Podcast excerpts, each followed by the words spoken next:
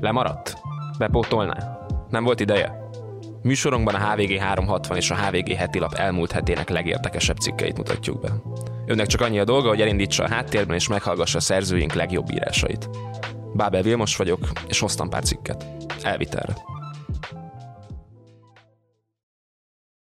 Rendszeres hallgatója a műsornak és szereti a cikkeket, amiket bemutatunk. Iratkozzon fel a HVG 360-ra, hogy egyetlen írásunkról sem maradjon le. Az első hónapban csupán 360 forintért. Részletek a leírásban. Elhunyt Sólyom László, egykori államfő és alkotmánybírósági elnök. A HVG heti lapban Tomszai János emlékezett meg róla. Tekintély. A Sólyom Lászlóval kapcsolatos nekrológok egyikéből sem maradhatott ki ez a kifejezés.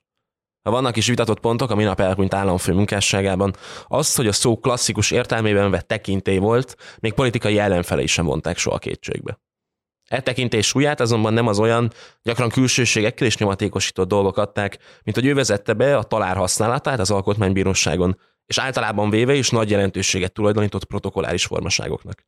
Például szinte mindenkivel magázódott. Tekintélyének valódi súlyát az adta, hogy azt nem a valahová tartozásból, nem személyes kapcsolati hálóból merítette. Kevesen hitték el neki, hogy csak azért küzdött például az Alkotmánybíróság első, majd újra választott elnökeként a legmagasabb közögi méltóságokéval vetekedő juttatásokért, szolgálati luxusautóért és lakásért, hogy az általa vezetett intézmény az azt megillető legmagasabb polcra helyeztessék az 1990 után kialakult új közjogi berendezkedésben.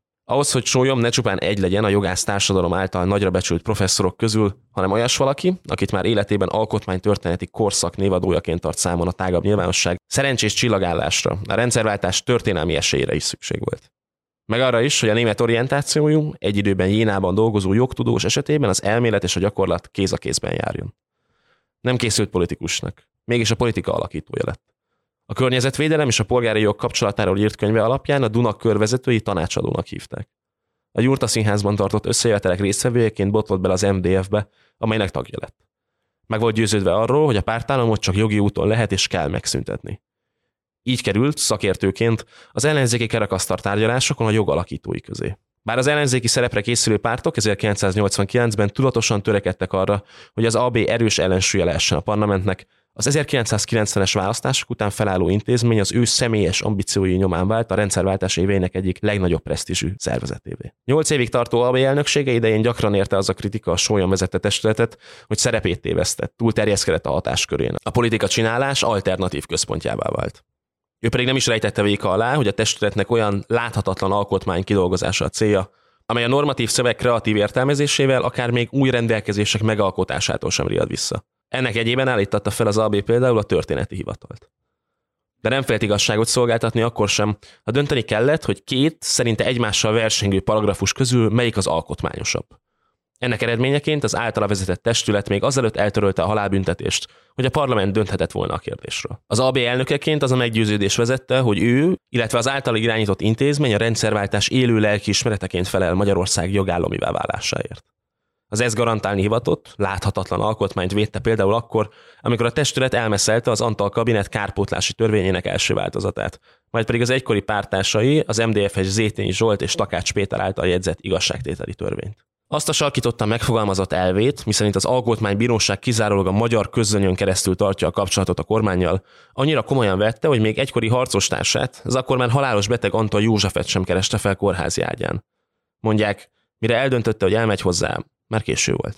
Hogy a baloldal politikusai sokszor még a vele egy platformon lévőkkel való konfrontáció ellenére is elfogultnak, részrehajlónak érezték, mondták, az abból a sérelemből is ered, hogy sólyom az államcsőd szélére sodorult ország megmentésére 1995-ben a Horn kormány által bejelentett bokros csomag több rendelkezését és a kukába küldette az AB-vel.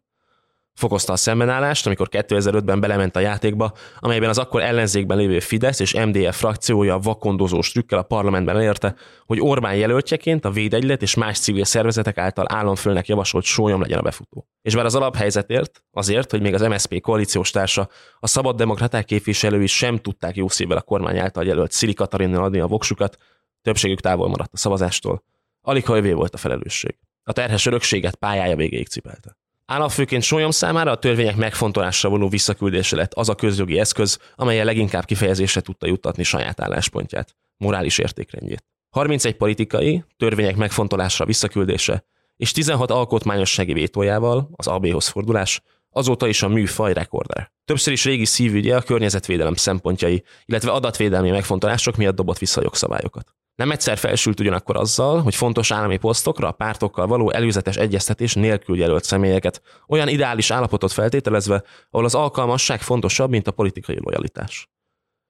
Elvei melletti, sokak szemében merevségnek tűnő kitartásának egyik megnyilvánulásaként annyira tartotta magát ahhoz az államfői beköszöntéjében hangoztatott Gönc Árpádra utaló kijelentéshez, hiszen itt nem akarok szeretett elnök lenni, hogy ezt egy idő után már a közvéleménykutatások számai is visszaigazolták. Megrendelésre mégsem volt hajlandó megszólalni. És bár igaz, hogy a történések alapján nem ítélte el, amikor a közszájon forgó fordulat szerint a magyar gárda legénysége masírozott az ablaka alatt, Valójában több olyan állásfoglalása, beszéde ismert, amikor a leghatározottabban szót emelt a veszélyes eszmék terjesztői ellen. Az ombudsmanoknak írt 2007-es levelében például így fogalmazott. A radikális jobboldal az antiszemitizmus mellett Magyarországon sajátos vonásként cigány ellenes is.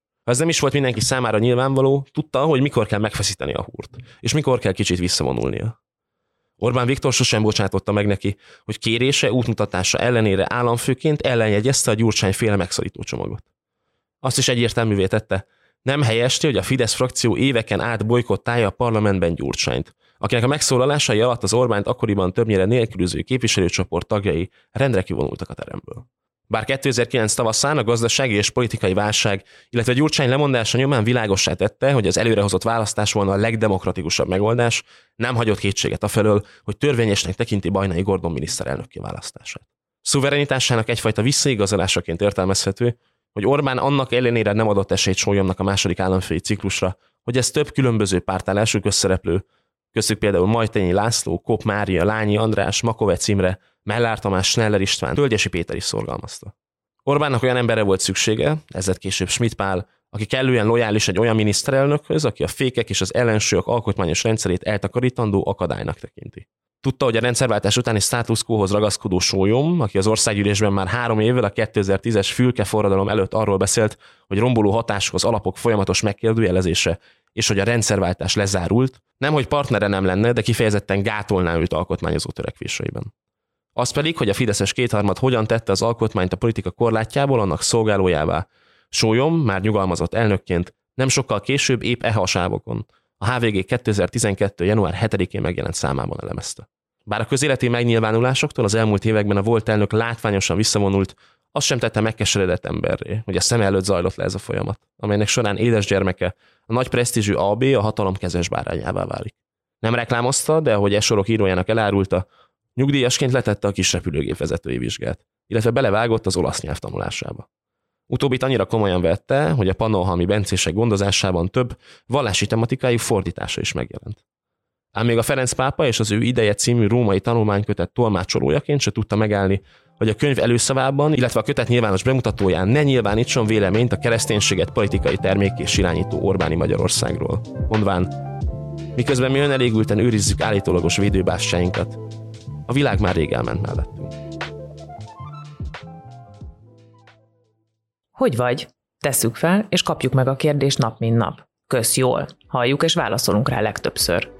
De mit jelent jól lenni? A HVG két hetente jelentkező podcastjában erre keressük a választ. Minden adásban megvizsgáljuk a fizikai és lelki egészség egy-egy területét, nem csak felvetve kérdéseket, de meg is válaszolva azokat. Műsorainkban tudományos és szakmai magyarázatot adunk a mindennapi well-being kihívásaira, és gyakorlati példákon keresztül segítünk, hogy lépésről lépésre tudatosabban érezhess magad a bőrödben, mind fizikailag, mind lelkileg.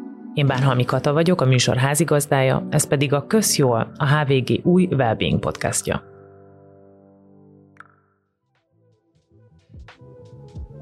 Bő százezerrel kevesebben vallották magukat cigánynak a 2022-es népszámláláson, mint 11 évvel ezelőtt. Miért? Erre a kérdésre kereste a választ Martini Noémi.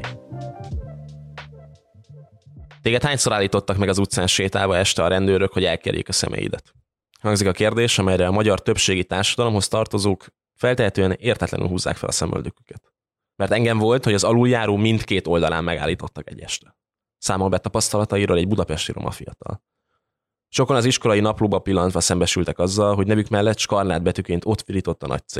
A cigánytelepeken lebonyolított mosdatások, a romák elleni sorozatgyilkosságok és a roma holokauszt társadalmi feldolgozásának elmaradása szintén olyan generációs traumákat idézhetnek elő, amelyek hatására sokak gyomra görsbe rándul az összeírástól. Ez is közrejátszott abban, hogy tavaly már csak 210 ezeren mondták magukat cigánynak a 2011. évi 316 ezerrel szemben. Pedig mi is hazafiak vagyunk. A roma identitás felvállalása a népszámláláson több mint szimbolikus tett. Azt fejezzük ki vele, hogy itt élünk 600 éve. A társadalom közel 10%-át tesszük ki, és fontos szerepet töltünk be az ország szellemi, gazdasági, kulturális életében, mondja Szegedi Dezső, az Egy Magyarország kezdeményezés kutatási vezetője.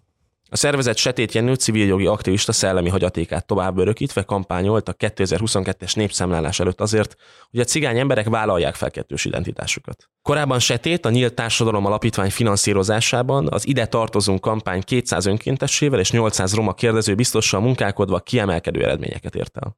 A 2011-es cenzuson 65%-kal megugrott a magukat romának vallók aránya, a 2001-es 190 ezerrel bő másfélszeresére. A 2011-es cenzus magasabb számai mögött az azóta elhunyt setét kampányán túl az etnikai adatgyűjtés módszertani változása is felfedezhető volt, ugyanis lehetőség nyílt a kettős identitás vállalására. Emeli ki Pabzi Attila, a TK Kisebbségkutató Intézet igazgatója, a Miskolci Egyetem professzora. A cenzus a magukat romának vallók számát méri. A válasz mindenkinek az egyéni identitásától függ, és nem a környezete által romának tartott emberek számát mutatja.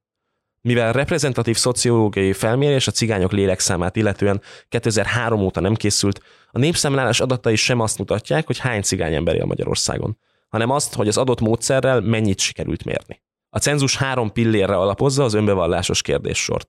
A nemzetiséghez tartozásra, az anyanyelvre, valamint a családi és baráti környezetben használt nyelvre. Pabzi Attila szerint fontos kiemelni, hogy az előző népszámlálásokkal szemben a mostani kérdőíveket névvel kellett kitölteni, az online kitöltés pedig digitális kompetenciák hiányában sokaknak kedvét szekette. Véleménye szerint ez sokkal jobban megmutatja a társadalmi rejtőzködés szintjeit, hiszen amikor egy hivatalos személy felbukkan valakinek az otthonában, nem érzik magukat annyira komfortosan, hogy olyan kérdésekre is válaszoljanak, amelyekre nem kötelező. A társadalomnak azok a sérülékeny csoportjai, amelyek nem kerülnek kapcsolatba hivatalos szervekkel, és nem jártasak technológiai eszközök használatában, sokkal inkább félnek attól, hogy azonosítható adatok készülnek róluk. A zsigeri félelem a szülők, nagyszülők által megért rossz tapasztalatokból is táplálkozik. A roma holokauszt és az etnikai tisztogatások általában valamilyen hivatalos adatszolgáltatásra épültek. Szegedi azt is kiemeli, hogy a Covid járvány óta az emberek sokkal fogékonyabbak az összeesküvés elméletekre, és félnek, hogy mit kezdenek majd a róluk gyűjtött adatokkal. Dursz Judit, szociológus, kutatómunkája során vidéki, többségében romák által lakott településekre költözött, hogy megfigyelje a cigányok láthatatlan migrációját. A 2001-es népszámláláskor azt tapasztalta, hogy a lakosok többségét zavarták az etnikai hovatartozásukra irányuló kérdések. Ne írjon be cigánynak, én rendes ember vagyok, mondták. Amire az önkormányzat által küldött összeíró sokszor csak legyintett. Ne hülyeskedj már, tudom, hogy apád is az volt. És beúszta az X-et. A legutóbbi cenzus idején több borsodi településen is azt jelezték vissza Dursznak a helyiek, hogy rengetegen éppen külföldön dolgoztak. Egyre nagyobb számban mennek cigány emberek vendégmunkásként Hollandiába, Angliába, de Kanadába is.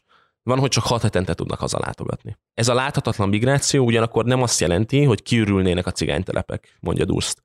Az emberek váltják egymást, és szoros kapcsolatban maradva segítik a külföldi elhelyezkedést. Az Egy Magyarország mozgalom erre a problémára reflektálva kezdeményezett együttműködést a KSH-val.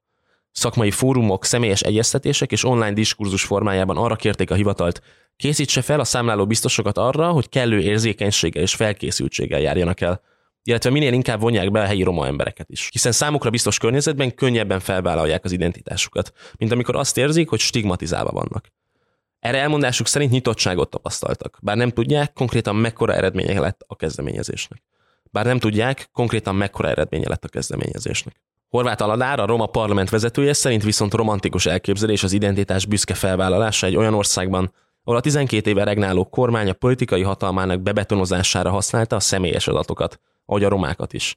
Mi vagyunk a legolcsóbb szavazat, amely nélkül nincs kétharmad. A szervezet közleménye az etnikai kérdések bolykotjára hívta fel a roma közösséget. Horváth elmondása szerint az érzékeny kérdésekre megtagadott válasz a roma öntudatosodás erősödését mutatja. Egy olyan államnak, amely vele szemben fai politikát folytat, egy apartheid, fajüldöző rezsimnek nem ad ki adatokat etnikai hovatartozásával kapcsolatban, mondja a polgárjogi szervezet vezetője a népszámlálás eredményére reflektálva. Hogy a romák ellen elkövetett 2008-2009-es sorozatgyilkosságok után miért vallották magukat többen cigánynak, mint most, arra Horváth azt válaszolja, a cigány közösség most arra vesztette el a reményét az Orbán kormányban, ráeszmélve, hogy a Fidesz sem fogja őket megvédeni. Így persze értelmét veszti az etnikai adatgyűjtés, hiszen nem átfogó társadalmi jelenségként kezelik az ország legnagyobb kisebbségi csoportjának problémáit, hanem, mint Horváth fogalmaz, úgy, hogy a ti problémátok oldjátok meg ti. Más kérdés, hogy a jövőben a KSH már nem is tervez semmilyen népszámlálást. Ahogy Magyarországon megszoktuk, hogy a legegyszerűbb kérdéseknek is van politikai, de minimum gazdasági vetülete, úgy mostanra kénytelenek vagyunk arról is beszélni, hogy ami ma történik, az milyen hatással van a fenntartható jövőre. Legyen szó a szélsőséges időjárásról, a kerékpározásról és a tömegközlekedésről, az étkezésről, az öltözködésről, a kis településekről, városokról, az otthonunkról, azok a viták, amelyeket ma folytatunk, nem azért fontosak, hogy ma legyen igazunk bennük. Az Ékaszt új évadjában ezeket a beszélgetéseket fogom elhozni két hetente. A következő hónapokban szakértőkkel, döntéshozókkal és érintettekkel interjúról interjúra végigjárjuk, hogy a ma hírei és döntéshelyzetei hogyan csapódhatnak le a jövőben, és mit tudunk tenni, hogy a jelenkor válságtényezői nevezessenek kollektív katasztrófához éveken, évtizedeken belül. Én Nagy Iván László vagyok, ez pedig az Ékaszt, a HVG fenntarthatósági podcastja. Két uniós szabályozási modell közül lehet választani a prostitúció visszaszorítása érdekében. Magyarországnak egyik se kell. Szilágyi Sára írása. A keresletet akarja visszaszorítani az Európai Parlament a szexpiacon, bízva abban, hogy ezzel a kínálat is csökkenni fog. A Mária Neuchel német szociáldemokrata képviselő nevéhez fűződő szeptember közepén elfogadott állásfoglalás szerint a szexuális szolgáltatásokat igénybe vevő klienseket is büntetni kellene, nem csak a futtatókat. Ez a gyakorlat már több európai országban, például a skandináv államokban és Franciaországban jó ideje bevált. Ezt szeretné az EP most általános normává tenni. Ha a férfiak nem akarnának, illetve nem tudnának pénzért szexet vásárolni, a prostitúció legális és illegális formája is megszűnne. Mondja a Női Érdekérvényesítő Szövetség önkéntese, Juhász Borbála, aki szerint pénzbírsággal, eltereléssel a vásárlók tudatát is formálni lehet. A civil szervezet véleményével ugyanakkor sokan nem értenek egyet. Neuchel javaslat közel sem konszenzusos elfogadása és erről árulkodik. A 234 igen mellett 175 ellenszavazat és 122 tartózkodás volt. A magyar képviselők is megosztottak. A DK képviselői és a volt MSZP és Újhelyi István igennel szavaztak. A fideszesek és a jobbikos Gyöngyösi Márton tartózkodtak. A Momentum pedig az Újítsuk meg Európát frakció döntésével összhangban nemet mondott az állásfoglalásra. Szerintük a kriminalizálás helyett a szexmunkások jogainak és egészségének védelmével kellene foglalkozni. Ők a holland modellre voksolnának, amely nem fogadja el, hogy a szexmunka erőszak lenne. A biztonságos körülmények megteremtésére helyezi a hangsúlyt. A prostitúció szabályozása körüli európai vita a svéd és a holland modell szemben állásában fejeződik ki. Azonban a kettőnek van egy közös pontja. Az emberkereskedelem és az erőszak áldozatainak védelme. Földi Ágnes, a Szexmunkások Érdekvédelmi Egyesülete, Szexe, elnöke szintén nem örül az állásfoglalásnak. Szerinte a kliensek büntetésével csak még kiszolgáltatottabb helyzetbe kerülnének a szexmunkások. Atrocitás esetén ugyanis még nehezebb lenne a rendőrséghez fordulniuk, hiszen esetleg a teljes vendégkörüket ki kellene adniuk. Míg a vállalkozóként tevékenykedőket tömörítő szexmunkás szerveződések támadták az új EU-s állásfoglalást, addig a prostitúció áldozatait segítő szervezetek az elfogadásáért lobbiztak. Azt azonban mindkét oldal elismeri, hogy a test áruba bocsátása akkor is magában hordozza az áldozattá válás veszélyét, ha látszólag két ember fel üzletkötése történik. Azokban az országokban, ahol a prostitúció liberalizációja mellett döntöttek, Juhász Borbára elmondása szerint a regisztráltan dolgozók 10-20-szorosára tehető azoknak a nőknek a száma, akiket illegálisan futtatnak. A legtöbben nincsenek tisztában a szabályokkal, nem beszélik a nyelvet. Minden országra jellemző, hogy a prostitúcióban résztvevők legnagyobb része nem helyi, főleg kelet vagy kelet-közép-európai nők. Egy például magyarok is, mondja Juhász. Magyarország számára valószínűleg bármelyik modell bevezetése előrelépés lenne, hiszen mindkettő fókuszál az áldozat segítésre, valamint fontos jogi és egészségügyi reformokat feltételez. Itthon viszont tabu a téma. Azt a törvénymódosítást is csak 2020-ban sikerült elfogadnia a parlamentnek, ami nem büntet elkövetőjeként, hanem elszenvedőjeként kezeli a prostitúcióra kényszerített gyerek vagy fiatalkorúakat. Továbbra is az önkormányzatok belátására van ugyanakkor bízva, hogy hol jelölnek ki türelmi zónákat, már ha kijelölnek, ami ritka. Mivel a magyar jogrend hivatalosan nem bünteti sem az erotikus szolgáltatást áruló, sem az azt igénybe vevő személyeket, a hatóságok leginkább a szexmunkásokat vegzálják, bírságolják meg. A velük szemben elkövetett bűncselekmények bejelentését a szexe tapasztalata szerint jellemzően figyelmen kívül hagyják. Juhász pedig olyan gyakorlatias problémákra is rávilágít, hogy szövetségük nem tudja szociális munkaként elszámolni a prostitúcióban résztvevők segítését. Például étellel, itallal, óvszerrel való ellátásukat, ők ugyanis nem számítanak hátrányos helyzetben lévő csoportnak. A többség elől a kiút is el van zárva. A baptista szeretett szolgálat igyekszik ugyan felkarolni a prostitúcióból menekülőket, de anyagi erőforrásai igen szűkösek. Juhász szerint az is nehezíti a fellépés lehetőségét például az emberkereskedőkkel szemben, hogy aki elhiszi, hogy a szerelme, a futatója kedvéért válik prostituáltá, az gyakran nem is áldozatként tekint magára. Ezeket a cikkeket hoztam ezen a héten elvitelre. A HVG heti labban és a HVG 360-on viszont azzal is foglalkoztunk, mi a helyzet a magyar energiaital fogyasztással és hogyan része a problémának az állam. Folyamatosan követtük és követjük továbbra is az izraeli-palesztin háború eseményeit. Interjút adott a HVG 360-nak Kepes András, a kerület mustra pedig a 17. kerületi Merzse mocsárnál járt. Ha kíváncsi ezekre és más prémium tartalmainkra, iratkozzon fel a HVG 360-ra. Az első hónapban csupán 360 forintért. Én Bábel Vilmos vagyok, jövő héten újra találkozunk. Viszont hallás!